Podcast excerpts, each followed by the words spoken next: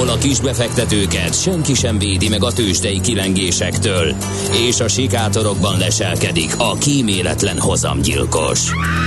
Csak négy férfi múlik a közbiztonsága.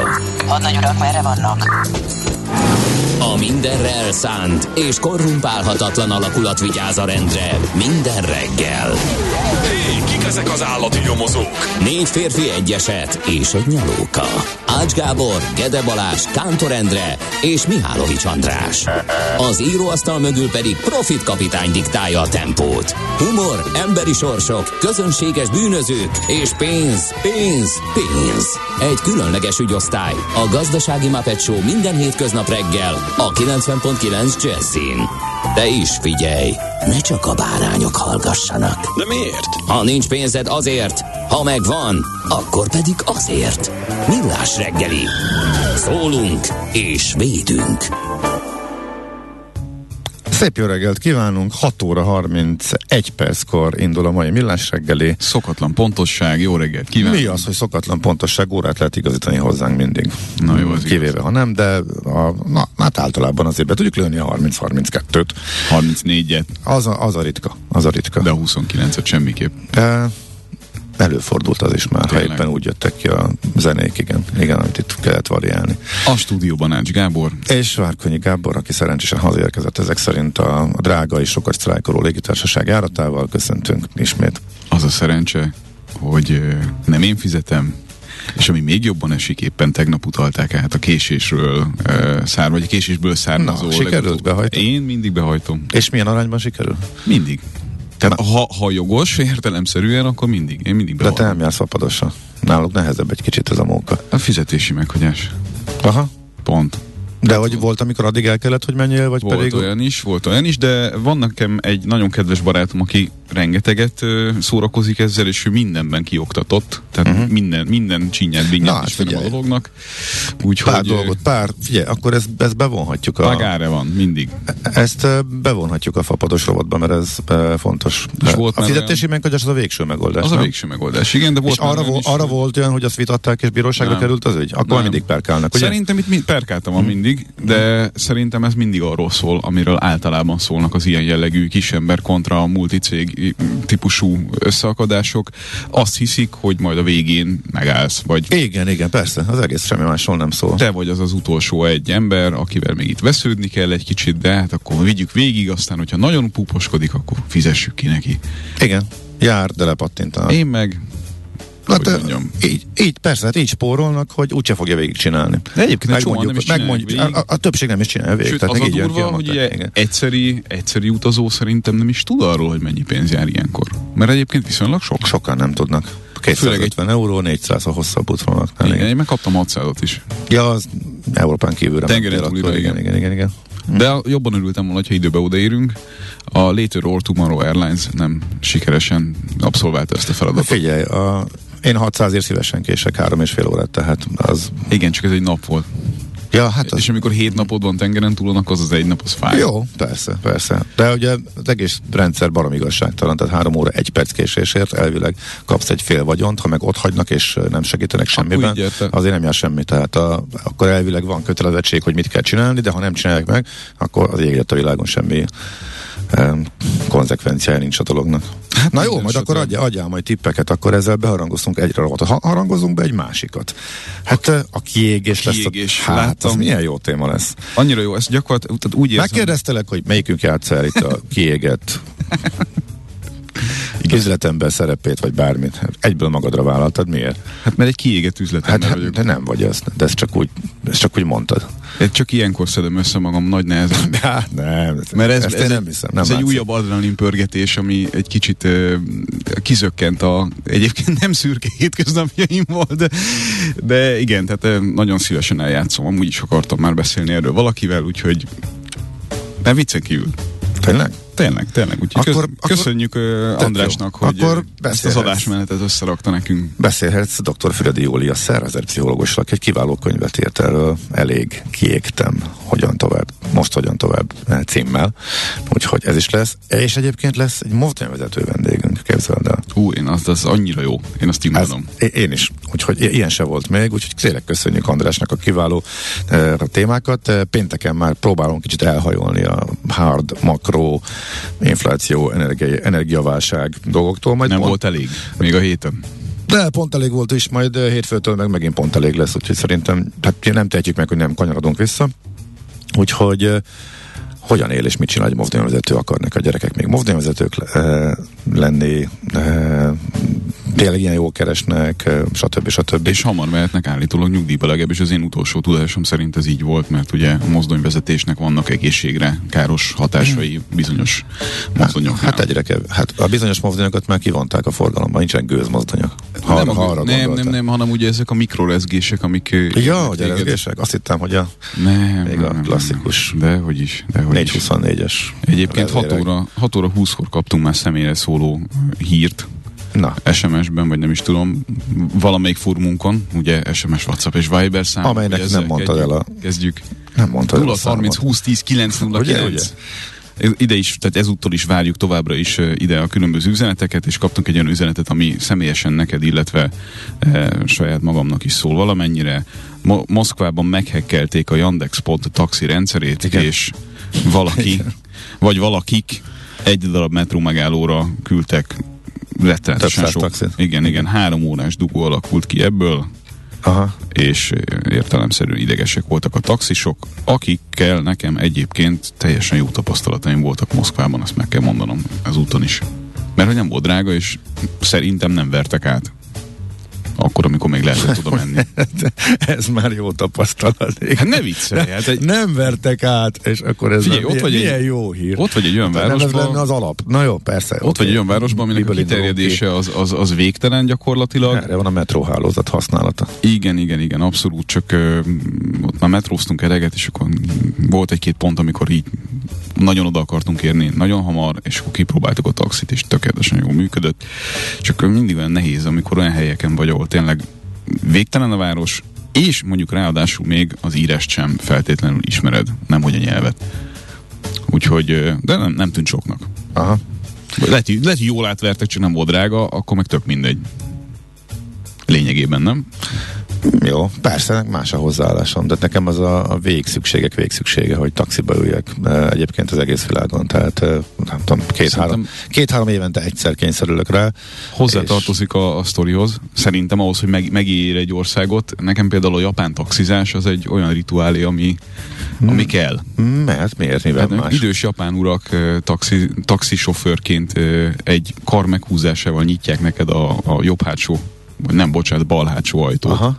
Tehát annak valami egészen jó hangulata van. Tehát, és akkor a csipketerítős ülések, meg ö, az egyébként abszolút nem drága szolgáltatás, ezt is tegyük hozzá. Tehát, hogy Japánban nem volt drága taxizni. Aha. Nem, nem is értem. De, jó, én, oké, ezt én értem, de azért mennyire más, amikor érzed a hátadon azt a két kezet, ami ezerrel lök be azért, ugye azért fizetik a metróállomásokon, a csúcsforgalomban őket, hogy bepasszírozzák az embereket, hogy be tudjon záródni az Én ajtó. Ez mennyire más érzés már, mint Nem voltam csúcsforgalomban.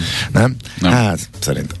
Nem voltam csúcsforgalomban, ellenben ö, láttam ezeket a ö, munkaidő után magukba roskadva ö, valamilyen három sör megutás, me, megivása utáni állapotban lévő, kicsit össze ö, piszkított üzletembereket, akik ö, nagyon megtörten mentek haza salarymanként Aha. a munkahelyükről. E, Te, hihetetlen, de tényleg létezik, és nagy számban létezett. Tehát, hogy nem az volt, hogy amit egy hét alatt láttunk egyet-egyet, hanem úgy minden nap többet.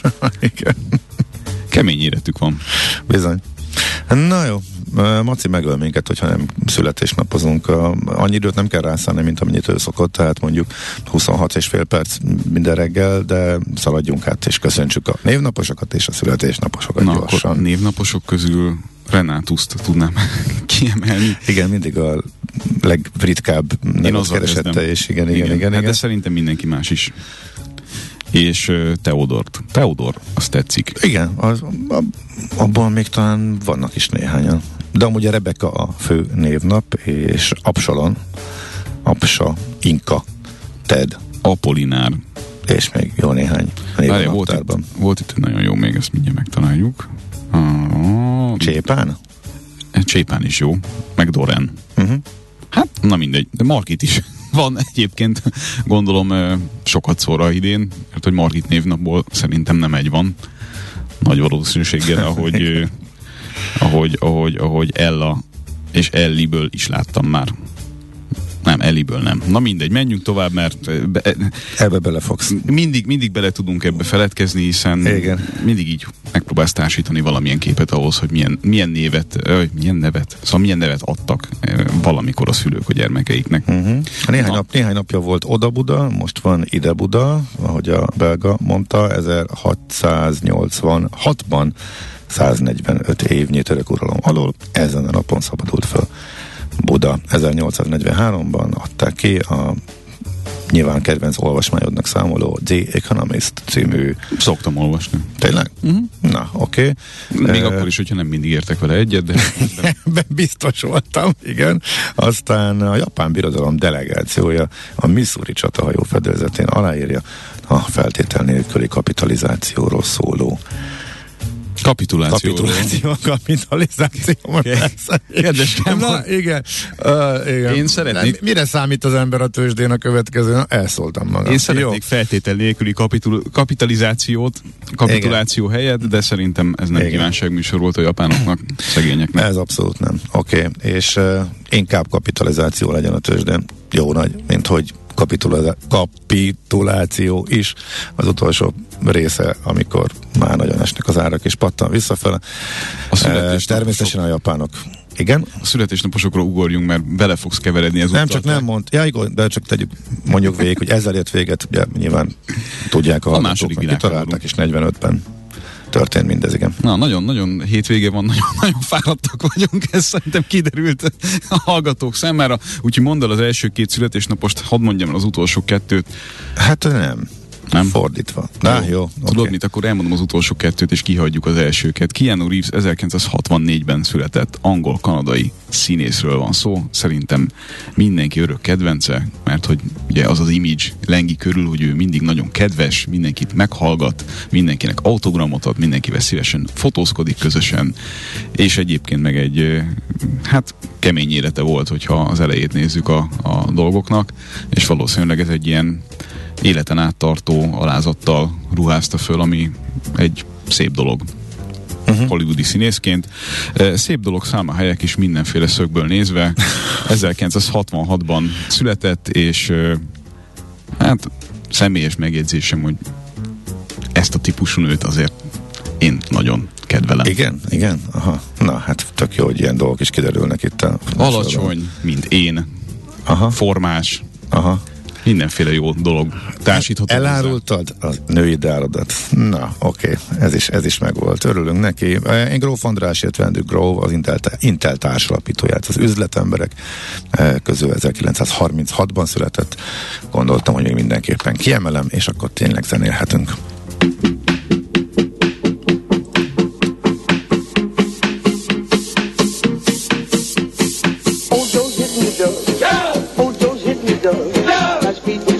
has got care. Old Joe's hitting the jug. He's not working today. He's not working today. So he has got time to sing all the time.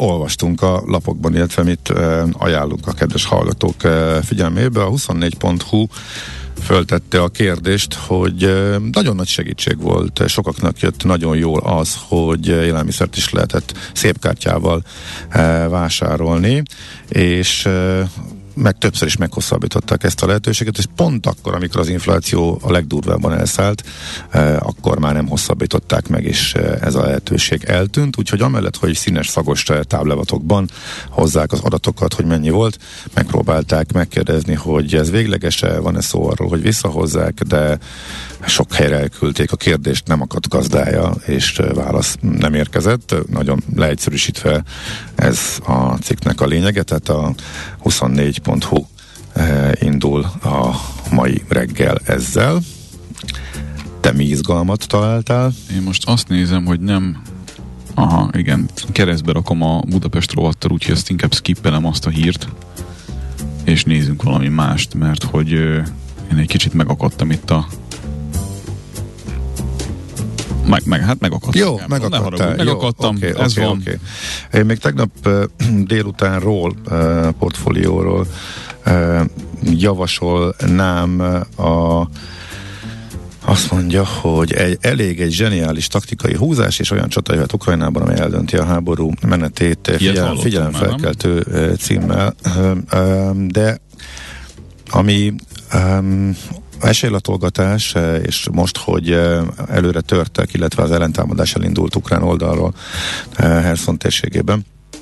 De azért a cikkből az jön le, hogy van esély arra, de még mindig ez nem az alapforgatókönyv, és nem ennek van a legnagyobb esélye, hogy az ukránok komoly sikereket érjenek el, akkor ez egy nagy presztízsveszteség lenne Putyinnak és az oroszoknak.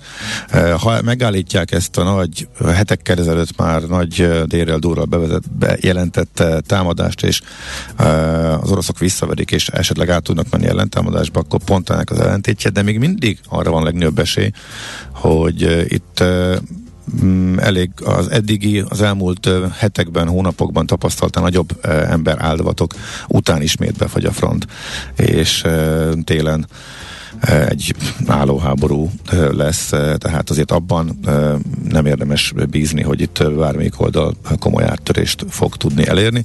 Természetesen attól függ, illetve nagyon sok függ attól, hogy, hogy hogyan, illetve mennyire fegyverzi a nyugat tovább az ukrán oldalt. Ezt viszont nem tudhatjuk, miután egyre inkább a saját problémája van elfoglalva a nyugat is, illetve nyugat-európai országok, úgyhogy mennyire próbálnak ebbe jobban beleállni, hogy hát ha ezzel tudják ö, segíteni Ukrajnát annyira is, hogy ö, az oroszok ö, kicsit meghátráljanak, de ez az, amit igazából senki nem tud. Inkább azt mondják a hadászati szakértők, hogy ha még kapnak is bizonyos fegyvereket, akkor kisebb területeket vissza tudnak foglalni, de olyat, ami megoldaná a helyzetet, olyan előretörésre nem számíthatnak. Ez viszont elbizonytalaníthatja a fegyverszállításokat, illetően a nyugati országokat, tehát rövid távon megoldás nem várható. Úgyhogy kicsit másra utal a cikknek a címe, ö, de Na, de akkor Erről rátromfolunk szól. erre. Igen. Index címlap, orosz kémek után nyomoznak a német kormányzatban. Ilyen, ilyet is láttunk már, ugyebár, és hát a németeket azért mégiscsak mindig körüllengi valami fajta, hát ilyen titkolt, hátsó öm, megállapodás vágy az oroszokkal, hiszen azért az az energia, amit ők onnan kapnak, az mégiscsak a gazdasági csodájuk egyik alapja. ez a múlt. Hát ez a múlt, igen, de azért az látszik, hogy Olaf Scholz olyan nagyon nem áll bele ezekbe a kérdésekbe, és azóta elég rendesen növekszik rajta a nyomás. Ugye Ne, sokkal jobban beleáll, mint korábban. Tehát ez, ez, ez, egy, ez elég markáns változás. egy kicsit megszorongatták a, a tökeit ugye a Cum-Ex botrány és, az, és a Wirecard botrány kapcsán, ami ugye az ő pénzügyminisztersége alatt történt, és hát azért sok milliárd eurónyi pénzt tűnt ott el állami garanciákkal a háttérben.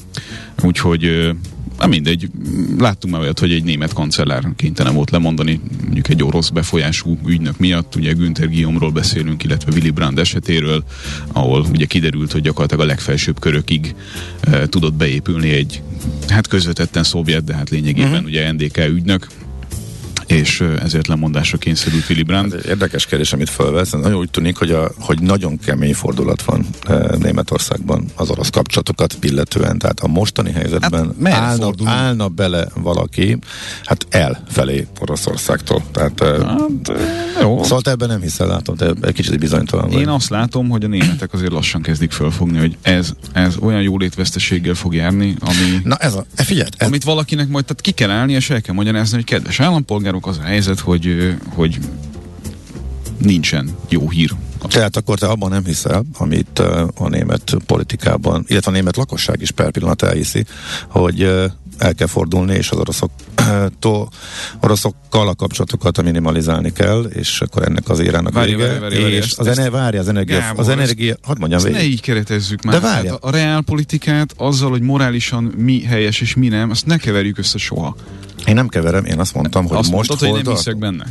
Én- Ezzel, ezzel ne de- kezdjük. De, de várjál, oké, akkor hadd mondja végig a mondatot. Tehát Németországban most az van, és abba az irányba megy a, a politika, és ebben úgy tűnik egyetértés van a, a pártok között, hogy uh, szakítani kell Oroszországgal, ezt a függőséget meg kell szüntetni, és lesz néhány rossz évünk, és utána vissza tudunk jönni majd szép lassan a korábbi életszínvonalra, a korábbi Na, abban nem szintek. Na, erre, erre, erre voltam kíváncsi, hogy ebbe hiszel, vagy pedig időközben a lakosság úgy gondolja, hogy hagyjuk már a morális ö, dolgokat, felejtsük el az ukránokat, és kezdjük el újraépíteni azért, hogy mégis tehát ez a kérdés, hogy merre, melyik irányba fog ez billenni a következő időszakban, amikor mondjuk már a második fázóstél ö, jön el. Tehát ez a kérdés, hogy néhány, néhány telet, meg néhány, néhány évet ö, erre a függőségre, meg ö, jó sok anyagi állapotot erre hoz, hoz, ö, hoznak. Igen, csak ezt szerintem nem úgy kell elképzelni, hogy most egy kicsit ez nekünk pénzbe fog kerülni, és akkor azt majd kibírjuk, meg rááldozzuk, mert hogy a világgazdaság az nem így működik. Tehát amikor pauzéra rakod a saját gazdaságodat, akkor melletted robognak el 1500-zal mások. Már És miért? Mindenkit ugyanígy. Európában pont ugyanígy érint ez mindenkit, majdnem. Mármint Én az, Európára összességében gondolok. Ja, hogy mint, a, ja, mint a világ... Azt, várj, én azt hittem, hogy csak Németországról beszélsz. Nem, nem, nem, ja, nem, nem. Ezt nézzük egy, szerintem egy tágabb kontextusban, én azt gondolom, hogy, hogy a, Európai állampolgár annyira nem hasonlítja össze magát azzal. De várják közben Kína éppen elég súlyos helyzetben van. Tehát Kína pont leáll ezzel párhuzamosan. Tehát Kína a következő években pont nem fog tudni előzni és előre törni. Szerintem Kínát fogalmunk- sorvatos válság. Kína, fogalmunk nincs, hogy mi van Kínában. se, se pró, se akkor- kontra. Figyelj, akkor mi van Kínában? Tudom, visszatérve a Tudom, hogy mi van a lapszemléhez. hírekben Kínában, tehát hogyha az asszályokat nézzük, a leállást nézzük, a kvázi bankpánikszerű képződményeket nézzük, amikről nyáron olvasni lehetett, és amiket ugye Csirájában folytottak el. Uh-huh. Ott, ott azért vannak problémák, igen. Figyelj, akkor ügyesen visszakanyarodtunk a lapszemléhez, mert pontosan a kínai helyvetülés egy elég hosszú elemzés volt tegnap a portfólión, és tényleg nagyon érdekes, hogy um, Ugye itt most a pártfőtitkár választásig nem valószínű, hogy bármiben változás lenne az eddigi gazdaságpolitikát, eh, illetően utána azért vannak várakozások, hogy az Zero Covid policy például föladják, eh, hogyha mondjuk tényleg ez föl sem, az, hogy recesszióba fordulhat Kína, tehát ez igazából az esélye is minimális volt. Vagy 3%-ra csökken a növekedés, a GDP grafikont, ha nézed, akkor az, az eléggé brutális. Tehát a folyamatos és egyenletes 6-7-8 százalékból a Covid után lett ugye egy, egy nagy szakadás és visszapattanás, de abból most nagyon meredek lejtmenet van, és ezt mondjuk sokáig nem hagyhatják, úgyhogy ott valószínűleg le, lesznek változások. De a zero, de a következő... zero Covid policy az szerintem egy teljesen más dolgot akar elfedni. Tehát ez, Az mindegy, most kimondottan csak a GDP-re van gyakorolt hatásáról. meg komoly, komoly hatása van, feszkó. csak, csak szerintem ezzel valamit, valamit el akarnak fedni. Tehát ez valami olyan dolog, ami, ami nyilvánvalóan nem racionális és nem megmagyarázható mondjuk gazdasági szempontból, hogy miért kell zero covid policy alkalmazni már ennyi ideje. Tehát ez már, már nagyon fáj nekik. Igen. Ezért, e, igen. És nagy valószínűséggel ez a fájdalom, ami nagyon fáj nekik, ez valami nagyobb fájdalomtól védi meg őket. És Hát, itt le, lehet kombinálni, hogy ezzel mit uh-huh. Na figyelj, csak vissza, visszakanyarodva ahhoz, hogy igen, Európa öntökön szúrása meddig, vállal, meddig vállalja ezt a kontinens. Most, ha közben ki előz jobbról és ki balról, hát nagyon úgy fest, hogy Amerika küzdi le leghamarabb, Amerika küzdheti le hamarabb a válságot, legalábbis jelenlegi várakozások szerint Kína kezd egyre inkább belesodródni. Tehát, hogyha Európa és belenavigálja magát, illetve nem belenavigálja magát. Hát belenavigálta magát. de hát itt van a háború, tehát azért ne, azt ne felejtsük el, hogy Európának kellett lépnie, a háború Európában van, ez egy adottság, ez, ez, ez erre adott egy választ, és azt mondta, hogy uh, itt ezt nem engedhetem meg, és uh, lépett és bevállalt uh, növekedés veszteséget, meg életszínvonal veszteséget is uh, azért, Én- én, hogy ezt mondok- elfolytsa és a veszélyt mérsékelje. Én Lényegében mondok- leegyszerűsítve. Én annyit mondok, hogy nézzük meg, hogy ez meddig fogja tudni tartani. Igen, erre én is kíváncsi vagyok, persze, hát ez a következő időszak legfontosabb Mert itt tényleg, tehát nyáron, nyáron ez könnyű megoldani. Télen majd valakinek tényleg ki kell állni, és el kell mondani, hogy miért, miért van az, ami éppen van. Hm? Hát, és, és hogyha ez emi, tehát emiatt Világos. politikai instabilitás uh, kerül uh, napirendre egész Európában, az a következő Így pont van. lesz, ami nem lesz jó. Na, ezt nem tudjuk, hogy, hogy ezt igazából a lakosság meddig tűri és hogy fogadja. És amikor majd elkezdi nem jól fogadni, akkor mit lépnek a politikusok, akik nyilván abban érdekeltek, hogy őrizzék meg a hatalmukat a következő választásokon. Hát ez a legnagyobb kérdés, ez kétségtelen. Na nézzük a tőzsdét, jó? Nézzük a tőzsdét. Hol zárt? Hol nyit? Mi a sztori? Mit mutat a csárt? Piacok, árfolyamok, forgalom a világ vezető parketjein és Budapesten. Tőzsdei helyzetkép következik. Na, mit láttál a tőzsdén? Ne csináld már ezt velem, kérlek. Én itt közben az SMS-eket próbálom Jó, oké, okay, akkor átveszem tőled a budapesti értéktősdét is, ami egyébként nagyon egyszerű volt, Is. mert minden blue chip esett, csak az volt a kérdés, hogy mennyit. A Telekom esett a legnagyobb mértékben, ezért lett a Bux vesztesége 1% fölötti, de amúgy az összes többi ilyen kismértékű esést hozott össze, úgyhogy nagyon izgalmas nem volt. A nemzetközi trenddel együtt mozgott a budapesti eh, piac is, napközben egy icike-picikét talán lejtőn, de nem ez volt a lényeg, nehéz volt kitörni abból a hangulatból. Amerika viszont megfordult, tehát Amerikában itt most a negyedik napi zakó jött volna össze, illetve hát össze is jött, de hogy a napközbeni veszteségek most a, az előző nappal ellentétben lényegében a tükörképeként az előző napnak, most az utolsó fél óra az vásárlásokat hozott, ezzel az indexek eh, csökkenteni tudták a veszteségeket, sőt a Dow Jones átlendült a pozitív tartományba, úgyhogy megkímélte magát a negyedik napi zakótól, sőt szerintem nem csak a Dow Jones, hanem az S&P is eh, pluszba került, igen, igen, igen és e, csak a Nasdaq maradt a negatív tartományban, de a Nasdaq is, amely bőven egy százalék feletti mínuszban is volt, sőt, a kettőt is közelítette, hogyha jól rémlik napközben, ez is e, szerény vesztességre váltott, de azért az fontos kiemelni, hogy itt megint a legnagyobb papírok, amelyek az indexekben is a legnagyobb súlyjal szerepelnek, e, azok e, mozdították ebbe az irányba az indexeket, azok miatt csökkent a veszteség, azért, hogyha azt nézzük, hogy a, a mennyi részvény ment lefele és mennyi ment fölfele, azért a pozitív indexek mellett is erősen e, negatív az arány, tehát a New Yorki tőzsdén például 5 csökkenő papírra jutott eh, kettő emelkedő, eh, tehát, eh, és így tudtak az indexek pozitívban, a, a nagy indexek pozitívban lenni, mert hogy a, mondom, a kapitalizációjú eh, cégek fölfele eh, mentek, tehát nem kapitula, kapitulációjú, kapituláltak. hanem a kapitalizációval rendelkező eh, cégek. Úgyhogy volt egy kis fölélegzés, hát törvényszerű volt, hogy a négy nap esés után egy kis fölélegzés jöjjön, ezzel könnyű megmagyarázni. Egyébként, de hát meggyőzőnek azért még nem volt nevezhető, hogyha a mélyebb adatokat megnézzük, tehát a papírok nagyobb része, és azért jócskán nagyobb része lefele tartott tegnap is. Tőzsdei helyzetkép hangzott el a Millás reggeliben. Na mondd azokat az SMS-eket. A első és legfontosabb, hogy az ajtósi Dürer sor és a... Az majd jöhet a közlekedés. A közlekedéseket félrerakható, csak a nagyon sürgőseket mond, arra lesz egy külön blokkunk majd. Nem működnek a jelzőlámpák. Aha, És már végig kell mondanom. Most már persze. Na, azt mondja, hogy Figyelj, autós gyerek, a morál nélküli reálpolitika pont oda vezetett, ahol most tart a világ. Kiszámított populista, fasisztait SMS üzenet alapú morális szemétdom felé vezetett az út. Ideje volna tanulni belőle. Hát ezt be a- kellett olvasni. Igen, de a- ebből a, ebből a figyelj autós gyereket lopom. Figyelj, fapados gyerek. nem, majd azt Szerintem sokkal, az autós gyerek azért jobban hangzik, valljuk be. Na, igen. E, tegnap egyébként kaptam, majd még a tegnapiakat is elő kell, hogy vedd, mert hát ugye a mindset e, magyar Igen, ugyanaz az SMS író. Igen? Tényleg? Igen, aki szerint És- affektálás és pózőrködés a mindset. Aha. De jöttek egyébként konkrét javaslatok is, hogy Igen, de én ezeket szeretem kiemelni. jó, na oké. Okay. De jöjjenek a konkrét javaslatok. Mindjárt megnézem neked, illetve az volt a kérdés, hogy az az előző előtti zene, amit a Shazam nem ismert föl sok mindenkinél, vagy lehet, az előző? Melyik előző előtti? Gondolom a Honky Crew. A Honky Crew, arra, arra gondol? Igen. Nem ismerte fel a Shazam Nem. a Honky Crew? Tehát Honky Crew. Mi volt a szám címe? Old Joe. Old Joe.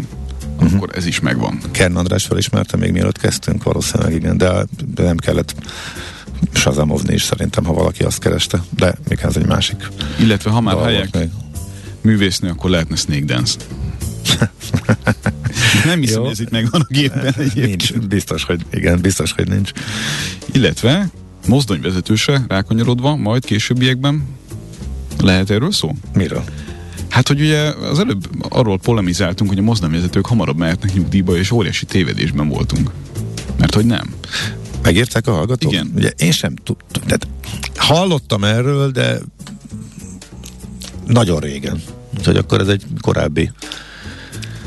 Igen, ezt már nem lehet. De sok évvel ezelőtt biztos, hogy lehetett. Tehát Sok évvel akkor ezelőtt lehetett, jó, de akkor ez már nincs. korán, de ez már nincs. Igen. Hát gondolom, hogy kikoptak a gőzösök, és most már normálisabbak a munkakörülmények. miért, a- gondolom. miért a gőzöshöz kötöd? Hát mert az volt olyan egészségromboló, hogy nem érték meg a nyugdíjkorhatárt. Tehát gondolj bele, az milyen körülmények voltak, amikor lefagyott az egyik fele, de a másik meg meggyulladt, és hát ezt nem lehetett kibírni sokáig. Igen. Tehát ott teljesen érthető volt, és adta magát egy korai nyugdíj, tehát ott igazából, ha valaki 20 évet elbír dolgozni, Igen, amikor akkor... az, de amikor az egész testedet reggeltől estig rezgeti valami, az sem jó. De most már nem, de Most már nem olyanok. nem, igen. nem olyanok. Tehát nem mindegy, hogy a hogy mit tudom én, a 60 éves Szergelyen dolgozol reggeltől estig, vagy egy tolatómovdonyon, ami mondjuk 65 éves, vagy pedig a legújabb már modern movdonyokon. De majd erről kifaggatjuk akkor Az a baj, az illetékes. írja az SMS író, hogy az EU által hozott, hozott szankciók azok, amik tökönszúrások lettek, és semmit sem gyengítettek az orosz gazdaságon, ellenben mi itt globálisan e, nem folytatom. Na, na A, várj, ez, szerintem ez így ebben ez a formában még nem szintén, igaz, nem tudjuk. szintén nem, igen. Nagyjából kiszámítható a hatása, de több év alatt hatnak a szankciók, miközben az oroszok az ügyesen föl mahinált gázárakkal rövid távon tudják bocsánat, megfingatni, nem jutott es- eszembe jobb kifejezés a kontinens. Ez most ugye a fő probléma, hogy Európa ezt hogy tudja megoldani mm, rövid távon. Ugye ez, ez a kritika. A szankciók nem kérdés, hogy, hogy hogy hatnak, de nem fél év alatt, hanem mondjuk sok év alatt, amikor Ez már a biztos. technológiában annyi, olyan lemaradásban lesznek, és De azért az is biztos, hogy- a bevételeik, az idő. Az is biztos, hogy azért ez nem teljesen éri őket váratlanul. Persze, hogy hát, ha- ha- minél, minél, hát készültek rá, minél régebb óta megyünk bele ebbe a, az utcába, annál inkább látható az, hogy ők azért éveket szenteltek annak, hogy elrejtsék a pénzüket időben, És hogy készültek el. készüljenek És a szankciókra is készültek. Igen, de azt el tudom képzelni egyébként, hogy ilyen mértékű és kiterjedtségű szankciókra nem készültek. Ez így van. Ezt el tudom Ez így, képzelni. ez, így, ez így van. Igen. Azt mondja az SMS írunk, figy, figyú autós csávó, Na, azért finomodott, igen. de ez egy másik. Uh-huh. E, azt jól vágom, hogy azt mondta a Brüsszel, hogy elfből nem veszünk olajat a ruszkiktól, de gázt muszáj. Aztán a rusz, ruszkik cseszekednek a gázzal. Érte- Alapvetően igen. Alapvetően, alapvetően igen. Tehát, Azért nekem a kedvencem ebből a, e- ebből jó, a, jó, igen. ebből a képletből a kedvencem az, amikor uh, szétszankcionáljuk őket, majd megsértődünk arra, hogy fegyverként használják a gázt. Igen. Azt, azt tényleg Nem, nem, sértődünk, hát az, az, az, hogy játsszuk a sértődöttet, nyilván ott megint a politikusoknak valamit mondaniuk kell. Tehát eh, Na de értem, de hát most, hogy mondjam, nem, ez, ez, ez, ez, ez nem sértődés nem kérdés, ez egy kőkemény játszma, egy kőkemény harc a persze, de, háttérben. de álljunk bele, hát akkor semmi Persze. gond. Tehát ez, ez semmi, Hát Európa kicsit elaludt. Elaludt. Tehát igazából most kezd beleállni, nem, nem hetekkel ezelőtt, legalább mondjuk akkor inkább hónapokkal ezelőtt, amikor pontosan látszott. Úgy tűnik, hogy a 300-as eh, gázár kellett, amikor Európa elkezdett avon gondolkodni, hogy belenyúljon. Hát nyilván nem, piacban nem nyúlunk bele, csak akkor, ha már nagyon muszáj. A nagyon muszájt szerintem Hát- már korábban el, korábban el Szerintem- elértük, most, most belenyúlunk, és tehát hogy lehet úgy meghatá, úgy ársapkát tenni a gázra, hogy az oroszok még továbbra is szállítsanak. Ugye az oroszoknak az érdekük, hogy keveset, de, de nagyon drágán szállítsanak, mert így van bevételük, és eddig ezt teljesen elérték, és eddig ebben maximális sikerük van, és most kell erre Európának válaszolni. Baromi érdekes a helyzet, ilyen nem volt még a mi életünkben hasonló sem. Tehát. Azt írja az SMS író, és szerintem ez egy teljesen jogos felvetés, amiről méltatlanul kedve, keveset lehet olvasgatni, hogy mi van akkor, hogyha mi föltöltjük a gáztározóinkat, és akkor az EU majd egy ilyen nagy gázelosztási instantban azt mondja, hogy akkor erre is igényt tart. Um, azt azért nem teheti meg. Bizonyos... Uh... Figyelj, szerintem nincs olyan, amit ne lehetne megtenni, szerintem ezen már túl vagyunk, és uh, még azt is el tudom képzelni, hogy összességében egyébként, ha mondjuk azt mondjuk, hogy EU szinten kapunk egy, egy ársapkát, uh-huh mindenre és mindenkire vonatkozóan, akkor ugye ezzel lehet legi- legitimizálni azt, hogy bizonyos Ezt. helyekről instandolunk készleteket. Van szolidaritás, elv, ami az alapja az unió működésének, és bizonyos mennyiségről nyilván erről lehet tárgyalni, de hát jó, ebben ne csúszunk bele, nem tudjuk, hogy hogy reagál majd erre a, a magyar kormány, tehát e, nyilván mindenki a saját érdekeit védi. Ahogy mindenki, Ez így beláthatatlan, hogy ahogy ez hova, hova vezet, tette, mint hogy mindenki másért. Persze. Mondjuk a Covid első napjaiban, vagy az első heteiben, vagy az első komolyabb összerezdüléskor. Mm. Tehát Figyelj, a szolidaritás pont Szerintem itt, ennyit tudunk most, ez beláthatatlan hol vezet, és ezt hogy, hogy fogják megoldani, úgyhogy ez elsérüljön. Eddig, most az oroszok egyelőre rölkednek a markukba az elmúlt egy-két hónap fejleményeit látva már, mint ami az Európában a háttérben vívott és ha már, szankció, illetve gáz háborúban. Ha már morálról volt szó, meg politikáról, én, én őszintén reménykedem abban, hogy az ilyen jellegű válságok azok nem szétviszik a kérdést. Igen. Tehát ez, mert egyébként ebből ki lehet jönni jól is, hogyha mindenki tanúsít bizonyos szintű önmérsékletet. Na, nézzük rá az órára. Ójaj. És és próbáljuk behozni az időt, amit itt most elbeszélgettünk. Mindenek előtt, és mi Tandinak adjuk át a terepet, aki a mai hírszerkesztőnk. Reggeli rohanásban könnyű szemtől szembe kerülni egy túl szépnek tűnő ajánlattal. Az eredmény krétával körberajzolt tetemes összeg. A tethelyen a gazdasági helyszínelők, a ravasz, az agy és két füles csésze és fejvállalakzat. A lehetetlen küldetés megfejteni a Fibonacci kódot. A jutalom egy bögre rossz kávé és egy olyan hozamgörbe, amilyet még Alonso Mózli sem látott. Millás reggeli, a 90.9 Jazzy Rádió gazdasági mapetsója. Vigyázat! Van rá engedélyünk! A Millás reggeli fő támogatója a Schiller Flotta KFT. Schiller Flotta and Rent a Car. A mobilitási megoldások szakértője a Schiller Autó tagja. Autók szeretettel. Folytatódik a Millás reggel, itt vagyunk továbbra is, Várkonyi Gáborra. És Ács Gáborra 0630 20 10 909 SMS, WhatsApp és Viber számunk, gyűlnek is szépen az SMS-ek, és mikor vannak? Mik? SMS-ek? Közlekedési hírek végre. Most. De jó. Budapest legfrissebb közlekedési hírei, itt a 90.9 jazz Mert hogy a már említett uh, Dózsa György út és Ajtósi, igen, ez volt azt hiszem a kereszteződés, csak most már nem találom az SMS-t, ott nem működnek a lámpák, és ezért dugó van. Illetve alakul a dugó a Szentendrein befelé a négybetűs diszkontáruház magasságában, ahol eh, koccanás történt, és már eh, sűrűsödik a forgalom elég rendesen. Tegnaphoz képest azért javult a helyzet, tegnap ilyenkor már elég nagy káosz volt. Hát elsője, hát az mindig a... Elsője plusz eső, most pedig, pedig másodika és Ja, igen. Szűrt napsütés. Mert tegnap eső is volt, az a kettő együtt, az igen, biztos, hogy ez így már önmagában. Megadta hangulatot. Uh-huh. Most azért javult. Várjuk a további infokat. Budapest, Budapest, te csodás! Hírek, információk, érdekességek, események Budapestről és környékéről.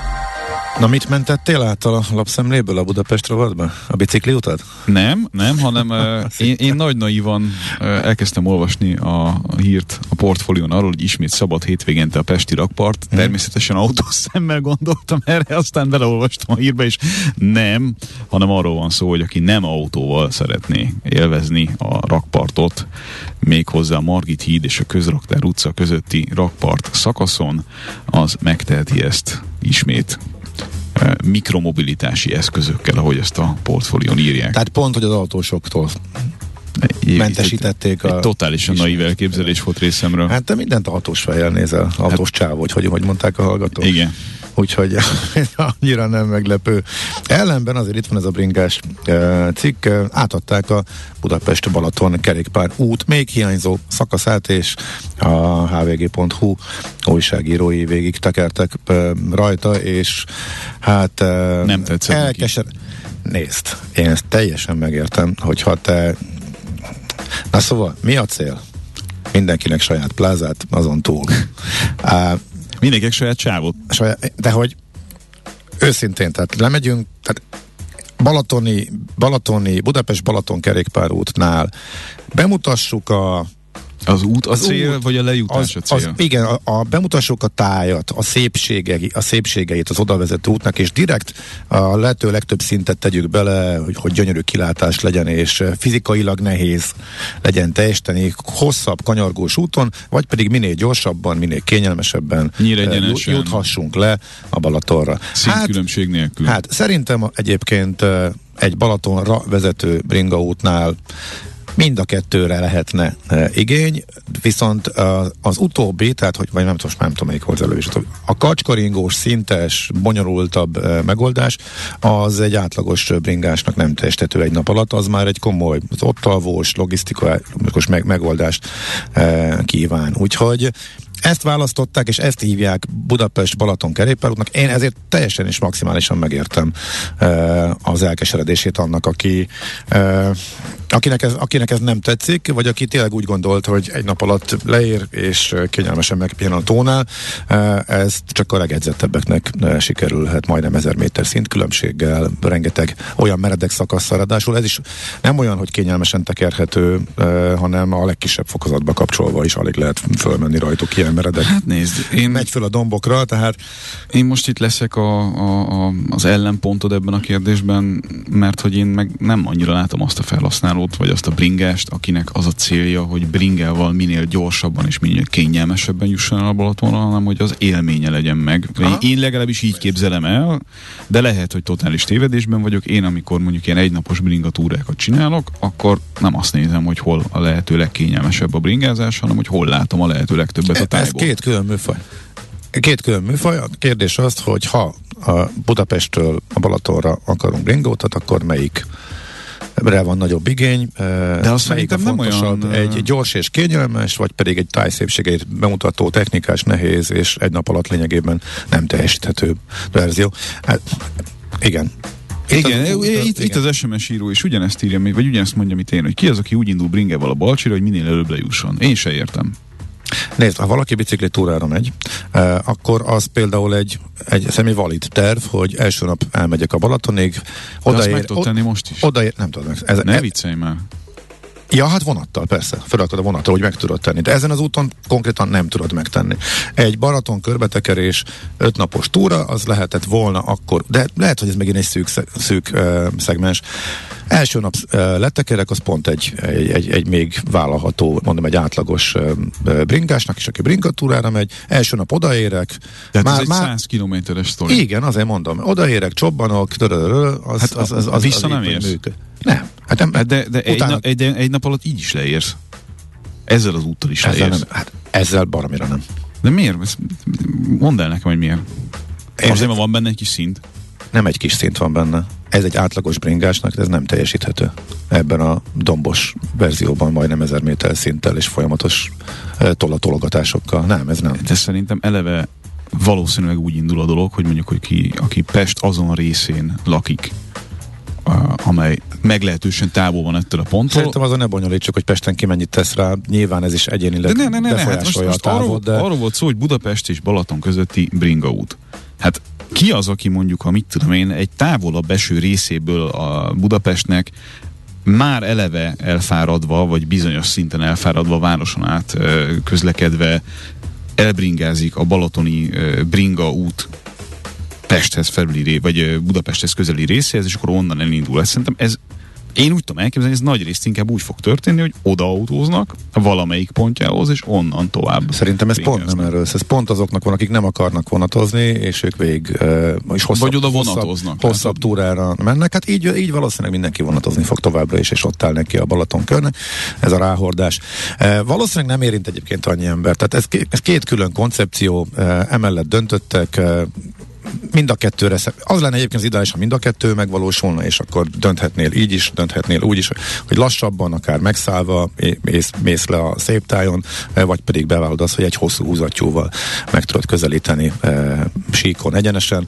Na, minden esetre nyilván mindenkinek van igazsága. A lényeg az, hogy te, tehát átadták, megvan, eh, kész. eh, Totálisan két táborra szakadtak az SMS írók. Mint mi. Jó, viszont erre most nincs idő elmondani, mert most már a következő beszélgetés közepén kellene járnunk, úgyhogy majd a hírek után összegyűjtjük, ott talán lesz egy pár perc, jó? Nekünk a Gellért hegy a Himalája. A Millás reggeli fővárossal és környékével foglalkozó rovata hangzott el. És itt van velünk a vonalban Balogh Zoltán, a Magyar Fürdőszövetség főtitkára. Jó reggelt kívánunk! Jó reggelt kívánok, és köszöntöm a rádióhallgatókat is. Jó reggelt. Hát nagyon súlyos, hát mondhatni segélykiáltást uh, olvastunk. A hazai fürdők több mint uh, fele bedőlhet a magas uh, energia árak uh, miatt. Uh, valóban? Tehát ez tényleg a legnépszerűbb fürdőknél is ennyire súlyos a helyzet, hogy nem tudnak annyira uh, árat emelni, hogy megfizessék az emberek? Vagy egyáltalán honnan jön össze ez a uh, becslés? Igen, egyik oldalról örülök, hogy a sajtó így fölkapta ezt a hírt, másik oldalról egy, egy picit azért nem úgy hangzott el az eredeti nyilatkozat, Aha. mint ahogy később a sajtóban leült, de a helyzet valóban rendkívül súlyos, és nem csak a kicsi, eh, mondjuk kis településen levő regionális jelentőségű fürdőket, hanem az országos, illetve európai világhírű fürdőket is nagyon súlyosan érinti ez a válság. Azért természetesen ők még nem tartanak ott, hogy bezárásra kényszerüljenek, de mindenkinek komoly eh, lépéseket kell megtenni annak érdekében, hogy egy, egyrészt a költségeit csökkentse, racionalizálja, másrészt pedig esetleg próbáljon bevételt növelni, bár ennek a, az esélye jelen helyzetben a legkisebb. Uh-huh, hát Mármint a bevétel növelésnek. igen, mert hogy árat nem lehet emelni, mert E, mo- Most már lehet, tehát június 1-ével megszűnt ez a tiltás, ugye két évig a Covid alatt jogszabályból eredően a fürdőkzöme nem emelhetett árat, hiszen önkormányzati, illetve többségi önkormányzati tulajdonú gazdasági társaságoknak ezt tiltotta a törvény, és ugye a magyarországi fürdőknek mintegy 90-ből 90 százaléka ilyen. Tehát június elején egyébként nagyjából ilyen 25%-os eh, áremelést meg is léptek fürdőink, ez gyakorlatilag csak azt jelenti, hogy nagyjából utolérték azt, amit kellett volna, de nem kompenzálja már azt az áremelést, ami közben, illetve azóta következett be, hiszen már láttuk fürdőüzemeltetőként egyébként tavaly évvégén, hogy jóval magasabb áron lehetett, már akkor mondjuk ősszel 70-100%-kal magasabb áron tudtunk csak áramszerződéseket kötni, mint eh, korábban, de akinek szerencséje volt, az még akkor mondjuk két évre tudott szerződést kötni, akiknek ez az idejében csúszott, tehát többszörös az áramár, és ugye ne is beszéljünk a gázról bőven eh, tízszerest meghaladó költségek vannak. Ez csak, hogy így számszerűsítsük egy eh, mondjuk nagyobb fürdő esetében egy ilyen 3 milliós eh, gázszámlával szemben jelent közel 40 milliós költséget, ami azt gondolom egyértelműen eh, kijön, hogy kigazdálkodhatatlan, hiszen ezt a fajta költségnövekedést a lakosságra, főleg a jelen helyzetben nem tudjuk tovább terhelni. Ha még visszalépünk egyet az előző problémához, mondjuk a Covid időszak Igen. utáni vagy közbeni problémához, a látogatószám az egyébként alapvetően magától visszaállt, vagy visszaállt volna oda, ahol a Covid előtt jártunk, vagy egyébként egy tartós lemorzsolódást tapasztalatunk -e esetlegesen mondjuk a hazai közönség részéről? Hál' Istennek tartósról nem beszélhetünk, hiszen az idei év már eh, közelítette rendkívül módon az utolsó békeévet 19-et, mind látogatószámban, mind bevétel oldalról. Ugye itt egy picit me- megint azért bejátszott a háború, hiszen eh, egyrészt vannak eh, olyan fürdők, akik a határ közelében mondjuk nagyon sokat építettek a külföldi vendégekre, de nem feltétlenül csak a határ közelében, mondjuk hévíz és az orosz vendégek is. Persze, persze, ezt, ezt akartam mondani, hogy az orosz vendégek viszont ugye, Igen. mint tudjuk, Hévíz környékén, Egy, kettő pedig a nyugat-európaiaknak, ha csak így ránéznek a térképre, akkor azt látják, hogy hú, itt néhány centiméterre, már most itt térképről beszélek, háború van, jaj, ne jöjjünk ide, miközben ugye valójában minket ilyen szempontból fizikailag a, a háború nem érintett, tehát ez negatív hatással volt, de azért még egyszer mondom, az idei év már, már bizalkodás adott volna okot, többek között egyébként a csodálatos június-júliusi időjárásnak is, mármint hogy uh-huh. küldő szempontjából csodálatos, persze a mezőgazdaságok teljesen mást mondanak. Százalékos szempontból egyébként mi a külföldi arány? Mondjuk, vagy van-e egyáltalán, nyilván van eltérés a budapesti meg a, a nem budapesti helyek között, hogyha most hévizet ilyen szempontból kivennénk a képletből, akkor meg még inkább. E, egyébként hévizet nem is kell kivenni, mert hogyha azt mondjuk Budapest önmagában Budapest gyógyfürdő és hévizei ZRT árbevétele nagyobb, mint az öt követő második, illetve harmadik legnagyobb fürdőbevétele. Ugye ők sínlették meg egyébként leginkább a Covid-ot, hiszen alapvetően ők a külföldi turistákra építettek, hiszen gyakorlatilag úgy emlékszem a statisztikára, hogy több mint 60%-a az ideérkező látogatóknak legalább egy fürdőt meglátogat Budapesten, de van, aki többet is, hát ugye tudjuk, itt nem kell nevesíteni, de a nagy történelmi fürdőink egyéb szempontból is, tehát nem csak fürdő, illetve pihenés szempontjából vonzók, hanem építészeti szempontból is nagyon érdekesek. Uh-huh. Kicsit akkor visszakanyarodva itt a matekhoz, az áremelésnek a hatása az látszik, tehát arra ezt még bevállalták, ezt a 25%-os átlagot említett, hogyha jól emlék, hogy, igen, igen, igen. hogy ez még nem csökkentette a látogató számot, ezt még azért bevállalták a, az emberek, mondjuk főleg a hazai látogatók, vagy már ez is okozott lemorzsolódást. Azra próbálnék rájönni, hogy, hogy hol van az a határ, ami még elvileg áthárítható. Igen, nagyon jó kérdés. Tehát gyakorlatilag ugye mert június első éven nyílt meg a lehetőség, június első napjaiban tényleg szinte mindenki árat emelt. Azt láttuk, hogy egyébként ezt még a a, a, a vendégek elfogadták, méltányoltónak tartották, nem csökkent a vendégforgalom. A vendégforgalom csökkenés igazából augusztusra következett be, e, ennek pedig igazából szerintünk a hatás, vagy e, a, a, a kiváltó oka az a sajtóban megjelent hírek, hogy a csúnya szóval rezsicsökkentés csökkentése, amivel már hogy a lakosság érzékelte, hogy kevesebb marad a zsebébe, és mindjárt olyan ö, e, ö, szolgáltatásokat vont meg magától, ami nem alapszolgáltatás. Ezt láttuk is, hogy alapvetően egyébként a, a családosok eh, száma csökkent augusztus hónapban a fürdőkben, úgyhogy így eh, azt tudni kell, hogy nem csak így általában beszélek, hanem a Fürdőszövetség a tagjai között egy felmérést végzett, aminek a, az eredménye gyakorlatilag tényleg az volt, amit ön mondott, hogy a fürdők egyharmada komoly likviditási problémába keveredhet, fizetésképtelenné válhat jövő év elejére. Nagyobb fürdők esetében is gondok vannak, ugye hallották biztos önök is, hogy már vannak olyan nagy fürdők is, akik bejelentették, hogy például az uszodát nem fogják üzemeltetni a téli időszakban, csökkentett idősában működtetnek élményelemeket, vagy, vagy szaunavilágot, tehát próbálják a legnagyobb fogyasztású szolgáltatásaikat csökkenteni, de természetesen en, ennek kontraproduktív hatása is lehet, hiszen ez tovább csökkentheti a, a látogató számot, amit egyébként, mint ahogy mondtam már augusztusban elkezdett csökkenni. Uh-huh. Műszakilag egyébként nincs arra lehetőség, hogy a termálvizes fürdők, amelyek ugye valahogy tehát így adják magukat a, a külső szemlélő számára, hogy, hogy kihasználják mondjuk azokat a lehetőségeket, amik például a fűtésben re, rejlenek mondjuk a termálvíz kapcsán. Itt, itt ne, nem lehet korszerűsíteni, vagy, vagy átépíteni, vagy, vagy kihasználni ezeket a lehetőségeket, vagy, vagy nagyon rosszul gondolom, és a kettő között nincs átjárás. Nem, tökéletesen gondolkodik, hiszen a geotermikus energia egy alapvető megoldást jelenthet a jelen helyzetre itt egy kis önkritikát is kell, hogy, hogy gyakoroljunk én azt gondolom mi fürdőüzemeltetők, hiszen el voltunk kényelmesedve, és nem feltétlenül haladtunk megfelelő tempóban ebbe az irányba. Nem mondom, hogy nem haladtunk, hiszen nagyon sok helyen folytak fejlesztések, jelenleg is folynak, és szerencsére vannak olyan pályázatok, jelenleg is topos pályázatok folyamatban, amelyek energia hatékonyság növelésére szólnak. Egy, egyébként kezdeményeztük is az MTÖ-nél és a kormányzatnál, hogy ezen pályázatok köre kerüljön kibővítésre, mert ez egy lehetséges kiút, Persze azt ne felejtsük el, hogy egy-egy ilyen folyamat mondjuk legalább két éves, hiszen közbeszerzésről beszélünk, tervezést megelőző, aztán közbeszerzés és kivitelezés, de hosszú távon ez jelentheti uh-huh. többek között az egy, egyik megoldást, illetve a különböző egyéb alternatív energiák. Műemlék környezetben is? Hát természetesen, hiszen ugye itt arról beszélünk a, most a vizekről, hogy egyrészt hőcserélővel a nagyon magas hőmérséklet, és itt a nagyon magas, alapvetően 50 fok fölötti vizekről beszélünk, energiatartalmát első körben is lehet hasznosítani, ezt követően pedig a medencékből elfolyó mondjuk 30 fok körüli hőmérsékletű vizek energiatartalmát pedig hőszivattyúval, ami egy újabb lépcsőt jelent.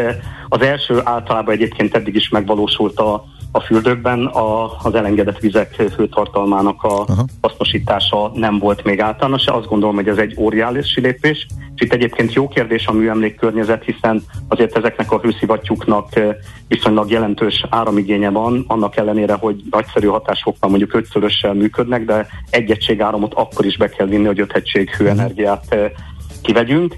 Ezt legtöbb helyen, ahol lehet napelemmel oldják meg, műemléki környezetben ugye ennek már a, a telepítése nem olyan egyszerű, mint mondjuk egy egyéb helyen. Ez jó hangzik, kanyarodjunk vissza a rövid távhoz, mert itt meg ugye a, a túlérés a cél. Itt mi kellene ahhoz, mert ha jól értettem, ugye már most elindult a, a lobby tevékenység. Igen, igen, illetve a, illetve, hogy már egyre kevesebben mennek, mert hogy spórolnak, mert tudják, igen. hogy nem emelkednek brutális módon sokaknak a rezsiszámlák, tehát, az ára, tehát nem lehet a, az árakkal, belépő egy árak emelésével semmiképpen az ugrásszerűen növekvő, növekvő költségeket kompenzálni. De akkor mi lehet rövid távon a megoldás, vagy hogyan lehetne segíteni, hogyan lehet hogy elérni, hogy ne kelljen bezárni a fürdőknek?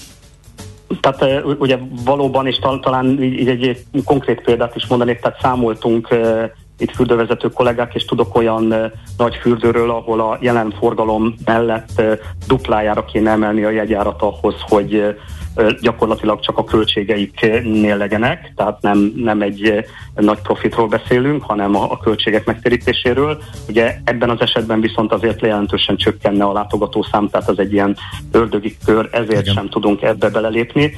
Az, meg azért sem, mert ugye, ahogy mondtam, a lakosság egyelőre kivár, nem tudja, hogy mit fog neki jelenteni a, a rezsi emelkedése, illetve az általános áremelkedés, így kevesebbet költenek szabadidős tevékenységre.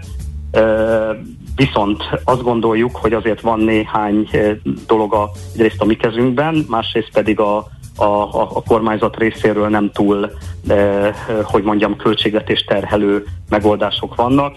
Ilyenre gondoltunk például a, a szép kártya esetleges adómentessé tétele, a zsebek átjárhatóságának a megtartása, mert ezt láttuk egyébként, hogy a belföldi turizmusra rendkívül jó hatással volt, illetve az alap tézis szerinti felhasználhatóságnál maradás. Ugye volt egy időszak, amikor mondjuk alapélelmiszert is lehetett vásárolni, ez nem feltétlenül az, az eredeti célt szolgálja, illetve van néhány olyan, ami, ami minimális költséggel jár mondjuk a, a költségvetés számára. Tehát sokan nem tudják, hogy azok a szolgáltatások, gyógyszolgáltatások, amik a fürdőkben igénybe vehetők, ugye ne a korábbi nevén OEP támogatásra jogosultak, ezeknek a térítési díja már 10 éve nem változott, miközben azért nem csak az energiárak, hanem a bérek, az egyéb költségek is jelentősen nőttek, hogyha ezt kompenzálnánk most egy lépésben, akkor újabb ilyen megtartó erőt jelentene, és azt gondolom, hogy ez több szempontból is fontos, hiszen a, a, a, a, nem csak az idős lakosság, hanem így Covid után a post-Covid kezelésekben is óriási szerepe van a, a fürdőknek, és ezért ez egy nagyon fontos dolog illetve a fürdők megtartása én azt gondolom, hogy még azért is, hiszen mindenféleképpen az attrakció jelenti a hívószót a, a turizmusba. Ezt alátámasztja az is, hogy magyarországi vendégészakáknak a 70% olyan településen keletkezett, ahol turisztikai releváns fürdő van, tehát hogy ott a fürdővel esetleg valami történik, akkor viszi magával az egész vertikumot is itt akár kisfaludi program keretében fejlesztésre került szálláshelyek, egyebek is veszélybe kerülhetnek. De nem ezt kérdeztem, hanem a, a megoldási Igen. javaslatot. Rövid távon pedig ugye mondtam a, a, a különböző költségcsökkentő lépéseket, a legnagyobb energiafaló berendezések leállítását vagy csökkentett ütemét, ennek megfelelően esetleg a nyitvatartás módosítását, illetve én azt gondolom, hogy itt valóban a sport fogja a legnagyobb károkat elszenvedni, hiszen mondjuk egy uszoda önmagában sosem tud nyerséges lenni, hatalmas víztömeg kezelése, forgatása, fűtése óriási költségeket emészt fel, miközben bevétel abból kevesebb van, tehát itt sorra kerülnek majd leállításra nem csak uszodák, hanem, hanem különböző egyéb vizes létesítményekben, fürdőkben levő mondjuk úszómedencék is illetve, ahogy mondtam, rövidített idő uh-huh. szakban állunk majd rendelkezésre. Aha. Milyen kihasználtsággal okay. megy ez egyébként alapvetően? Ezt még hadd tegyem fel ezt a kérdést, mert tudom, hogy már kevés időnk van, de ez nagyon érdekel. Tehát mi az átlagos kihasználtság jelenleg? Hát ugye itt nem lehet mondani, mert hogy érted, hogy teljesen...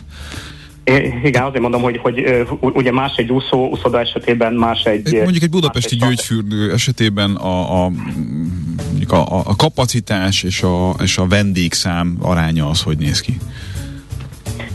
Ezt tényleg nem tudom önnek megmondani, ugye a, kapacitás az van, nekünk egy bibliánk az üzemeltetési szabályzat, ami meghatározza a maximális befogadó, egyidejű befogadó képességet, de olyan még soha nem volt, én nem tudok róla, hogy, hogy ezen a maximumon működött volna teljes nyitvatartási időben egy fürdő, tehát mondjuk ha így számoljuk, akkor 100%-ot sosem érünk el, de ahogy mondtam, a vendégszám visszatért, Budapest is ugye fölé lett a, a, a külföldi turisták újra jönnek. E, ilyen szempontból nem lett volna e, probléma, mondom, itt csak a, a költség oldalról van, ami egyébként ugye nem csak minket, hanem minden ágazatot érint, illetve egész Európát sújtó e, probléma. Uh-huh. Köszönjük szépen. Okay, nagyon szépen Én köszönjük, és hát drukkolunk. Egy szenvedélyes fürdőbe járó vagyok, úgyhogy... Igen, igen, igen, jó lenne, Itt tartunk, és ugye a legfontosabbnak tartjuk a, a kollégák megtartását egyébként, hiszen hogyha őket elengedjük, akkor utána már újraindítani esetleg tavasszal, nyár elején szezonban fürdőt szinte lehetetlen, hiszen speciális képzett kollégákról beszélünk, hogy számunkra ez az elsődleges uh-huh. feladat. Uh-huh. Oké. Okay. Nagyon szépen okay, köszönjük, szépen volt jó munkát. Viszont, hall- Viszont hallásra. Balogh Zoltánnal beszélgetünk a Magyar Fürdőszövetség főtitkárával. Mi a pénteki konklúzió a hét legfontosabb eseményeinek és adatainak tükrében? Zárjuk a pozikat és pihenjünk rá a hétvégére. Milyen események hatnak a piacra a hétfői nyitásban? Devizák, részvények, tőke és árupiacok. Heti események és jövő heti felkészülés. Értékpercek. A millás reggeli treasury rovata következik. Itt van velünk Sós Frigyes, az OTP Global Markets Treasury üzletkötője. Jó reggel, Jó reggel. Jó, jó reggel, sziasztok. Na hát foglaljuk össze akkor a hét legfontosabb eh, eseményeit. Hát kezdjük talán a Nemzeti Bank kamat döntőülésével. Igen, magyar szempontból mindenféleképp a, a, a hét legjobban várt eseménye. Ugye a Magyar Nemzeti Bank keddi kamat döntőülése volt, ahol uh, ugye a monetáris tanács nem is okozott uh, különösen meglepetést, egy 100 bázispontos kamatemelést hajtottak végre az alapkamatban. Ez nagyjából megfelelt a piaci várakozásoknak, ez nem okozott különösen meglepetést. Ami egy kisebb meglepetés volt, hogy három új szigorító intézkedést is hozott a, a, az MNB, vagy a, a likviditás szűkítésére. Ugye korábban voltak már ezzel kapcsolatban várakozások, hogy majd valamilyen módon az MNB megpróbálja szűkíteni a likviditást, de ugye pontos elképzelések nem voltak. És akkor végül is ez a három új intézkedés egy hosszú futamidőjű betéti eszköz fognak majd bevezetni, rendszeresek lesznek majd jegybanki diszkontkötvényaukciók, valamint ugye a bankrendszer számára a kötelező tartalék rátának a mértékét megemelték elég jelentősen, ugye egy százalékról 5 százalékra. Az inflációval kapcsolatban ugye az volt a véleménye a monetáris tanácsnak, hogy az még az őszi hónapokban emelkedő pályán fog haladni.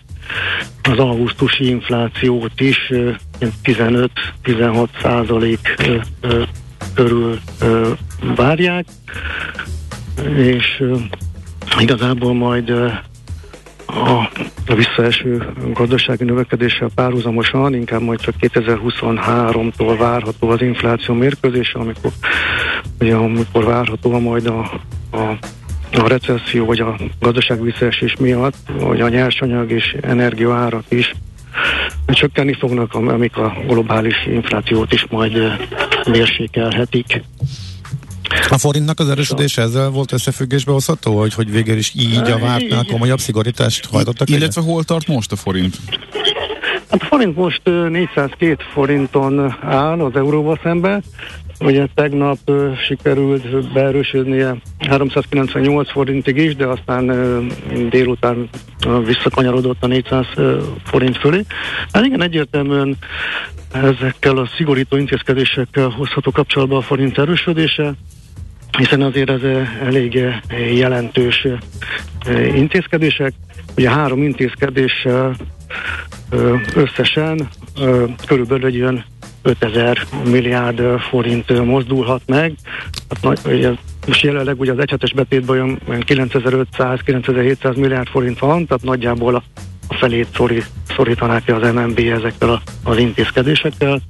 Tehát Egy, egy, egyértelműen pozitívan fogadta a piac ezeket az intézkedéseket, és ennek volt betudható a, a forint egy uh-huh. viszonylag jelentős erősödése, hogy kedd délutántól Aha. tegnap délutánig. Igen, és onnan kicsit vissza gyengült eh, mostanra. Amerikai munkaerőpiaci adatok. Az majd ma lesz, még előtte eurozónázunk szerintem, mert az már megvolt. Ugye az volt most. Igen, itt- igen, az eurózónában a fontos adat, a, az inflációs adat jött ki, ami a várakozásoknak nagyjából megfelelt, ugye 9 ö, százalékot vártak a- az augusztusi inflációra évperi alapon, 9,1 százalék lett, ez nem olyan jelentős eltérés, viszont a maginfláció, ahol ugye 4,1 százalékot vártak, az 4,3 százalék lett, az kicsit magasabb, mint a, mint a várakozás. Tehát ennek hatására is, hogy egyre több ugye, Európai Központi Banki tag szólalt fel amellett, hogy hogy lehet, hogy nem lesz elég az 50 bázispontos emelés a következő ülésen, hanem inkább ö, 75 pontos szigorítást is figyelembe kellene venni. A, a több, többség azért még mindig a, az 50 bázispontos ö, emelés mellett érvel. E- Ez, ez a piaci várakozás is. Ugye itt, itt is azzal számol az Európai Központi Bank, hogy az, az egyre valószínűbb recesszió azért majd segít letörni az inflációt. Ugye az Európai Központi Bank jövő hét csütörtökön, szeptember 8-án tart majd kamat döntőülést. Uh-huh. Akkor most átcsónakázhatunk Amerikába, ahol ma jön a várva várt havi munkaerőpiaci adat, de én már elvesztettem a fonalat, akkor most minek örüljünk, vagy mi a, mi a jó hír, hogyha ha rosszabb lesz a vártnál, mert akkor a munka, hú, vagy, vagy ha több lesz a munkanélküli, mert akkor talán hamarabb jön a lassulás, és akkor hamarabb véget ér a kamatemelési pálya, vagy ha éppen jó lesz a munkaerőpiaci adat, mert akkor az meg alapvetően jó hír a gazdaság szempontjából, melyiknek örülnek jobban a piacok. Hát nem tudom, hogy most né- nézőpont kérdése, hogy most mi számít jó vagy rossz adatnak. Úgy tűnik, hogy most a, a, a Fed az majd szeptember 21-én tartja a kamat döntő ülését. Hát ez a, az augusztusi munkaerőpiaci jelentés lesz az utolsó, vagy a, a Fed döntés előtt és hogy a legutóbb szokatlanul magas, hogy 75, pont, 75 bázispontos kamatemelés volt. Most itt is egy ilyen 50 pontos emelést tart a, a piac a legvalószínűbb a szenáriónak. Itt arra számítanak, hogy a, ez a nem mezőgazdasági munkahelyek száma azért azért jelentősen csökkenni fog az előző adathoz képest. Ugye az előző adat az ö, ilyen 528 ezer fő volt, most ilyen 298 ezer főt várnak és a, a munkanélküliségi rátában nem várnak a változást, az előző adat 3,5% volt, és ö, ahol most a várakozások is 3,5%-on állnak. Ugye arra számítanak, hogy a munkanélküliségi ráta továbbra is ugye az 50 éves mélypont közelében maradhat. A, ugye a gazdasági növekedés az viszont jelentősen csökken. Ugye a, az idére várt 4,5%-ot, azt másfél százalékra módosították, és a jövő évit is ugye 2,5-ről 1 százalékra. Hát ezek, ezek érvek amellett, hogy ne legyen olyan nagy kamatemelés, és egy lazább monetáris politikáért kiállt, viszont a, ugye az inflációs csúcs az meg a szigorítás irányába a mutat, és a, ugye a munkanélküliség is nagyon alacsony, és a bérek növekedése és inkább a, inkább a szigorítás uh-huh. melletti érv. Uh-huh, Oké, okay.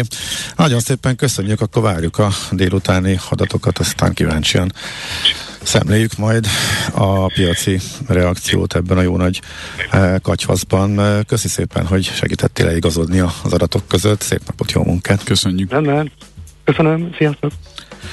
Sós Frigyes volt a vendégünk, az OTP Global Markets Treasury üzletkötője.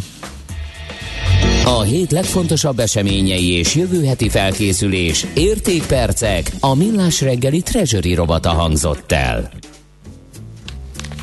Na, mit írtak a hallgatók? Ami, volt, ami fönnakadt a tekintetet, csak már túlléptél rajta ezek Itt a, itt a bringás ö, ja, igen. beszélgetés Annyit, annyit mondtál, hogy döntetlen. De abszolút. Ketté szakadt a SMS-ező. Abszolút döntetlen. Közösség. Tehát az egyik, az egyik fele az ö, veled egyet abban a kérdésben, hogy nem tudom, mi történik itt, bocsánat. Elrakom ezt az eszközt itt, vagy lehalkítom, vagy nem. De velem hogy lehet egyetérteni? Én, én nem nyilvánítottam egyértelmű véleményt. Én, én csak azt mondtam, hogy... A nem egyértelmű véleményeddel is A nem ért, ja, a nem ért egy, oké. A, jó lenne, a két külön műfaj, a két eh, vonalvezetése a bicikliútnak. Hát az egyik a És- érjünk le minél hamarabb, minél kényelmesebben, minél kisebb szinttel, mert hogy akkor Igen. gyorsabban ott vagyunk A a, másik meg Balatonon. vezessük át az összes dombon, azért, mert... Hát ne túlozzál. Bo- bocsánat, Legyen benne élmény. Mi most direkt kikerültük azt a kritikát, hogy direkt eh, kormányközeli üzletemberek által üzemeltetett egységek irányába vezették. Tehát most ettől eltekintve beszéltünk arról, hogy igen, dombokon kerülővel érsz le, ami nem teljesített, tehát ez volt ugye a, a két verzió, az utóbbi valósult meg, szerintem a kettő két külön műfaj, mind a kettő tök jó lenne, hogyha lenne, és választhatnál, és mehetnél nem is feltétlenül a Balatonig eh, kirándulni a, Itt szép van- helyekre, a Itt van dombokon. egy, egy jellemző jó SMS. Itt lakom a Budapest-Balaton Bringa út mellett. Ö, Sokan használják, de senki nem láttam nagyobb cekkert, ez nem vonatpótló, szóval egyrészt a koncepció jónak tűnik, másrészt kritika, hogy, ö, hogy magam is bejárva az állapota már most vac- vacak. Tehát a korábban elkészült szakaszok már romlanak le. Hát ezek szerint Na ezt, jó, erről valaki írjon már nekünk valamit. Jó, tehát a lényeg az, hogy van, aki szerint annyira, ha már el kellett dönteni, melyik legyen hamarabb, akkor a kirándulásra, akár Budapesttől Csiraktúrára is használható verzió, csak akkor nem érdemes Balaton Budapest bicikliútnak hívni, mert az más, e, és e, Bumlizós út. a bomlizós út. Jó, oké. Okay. Megírták, hogy Gábornak igaza van. Melyiknek? Hát ez a lényeg. Oké. Okay. Akkor vettem. Azt hittem, hogy csak te nem teszed hozzá, és csak Nem, hát ö, világos. Jó. értelemszerűen. Azt mondja, nézzünk megint az órára, és mindjárt fölcsaphatsz kiégett üzletembernek. Nem is kell fölcsapnod, mert azt mondtad, hogy az vagy. Úgyhogy a kiégés témánk dr. Füredi Júliát fogjuk hívni. Igen. Várjál, kerékpáros út Balatonon, kettős pont, nem tudom, hol lehet 100 kilométeren 1000 szintet, 1000, 1000 méter szintet összeszedni. Pilis felle, igen, itt egy kicsit furán van megfogalmazva, szóval 600 méter a Pilis felle-felle. 25 év országút is múlt a lírom, nagyjából van sejtésem. 900 körül van, tehát közel 1000, eh, de 900. Rengeteg dombot kap, és, túl, és nagyon meredek Én nem tudom. keresztbe a, a bringa út. Én nem tudom, de ez egy szép környék, tehát ott, Igen, oké. ott felemelő bringázni, szerintem. Így van. Csak nem a Balatonra ide jutottunk, és kanyarodtunk Igen. vissza. Igen, igen. Mellesleg Jó. egyébként a Balatonhoz jutsz el előbb vagy utóbb. Ö, igen. Ha így Kérdés, nézzük- hány nap alatt? Igen. Így nézzük, akkor Akkor ez, jó. Ez is. Visszajutottunk, ugyanadól voltunk. Jó, oké. Okay. Szerintem téged ez idegesít, én úgy látom. Ha, hogyha igen, a bizonyos idő után a szócséplés, amikor csak ugyanazt tudjuk mondani, az szerintem a hallgatókat is. Nem tudom, eljutottunk el már odaig, én most úgy érzem, hogy igen. Tehát, hogy már plusz nem tudunk hozzátenni, úgyhogy gyorsan jöjjenek a hírek. Akkor haladjunk.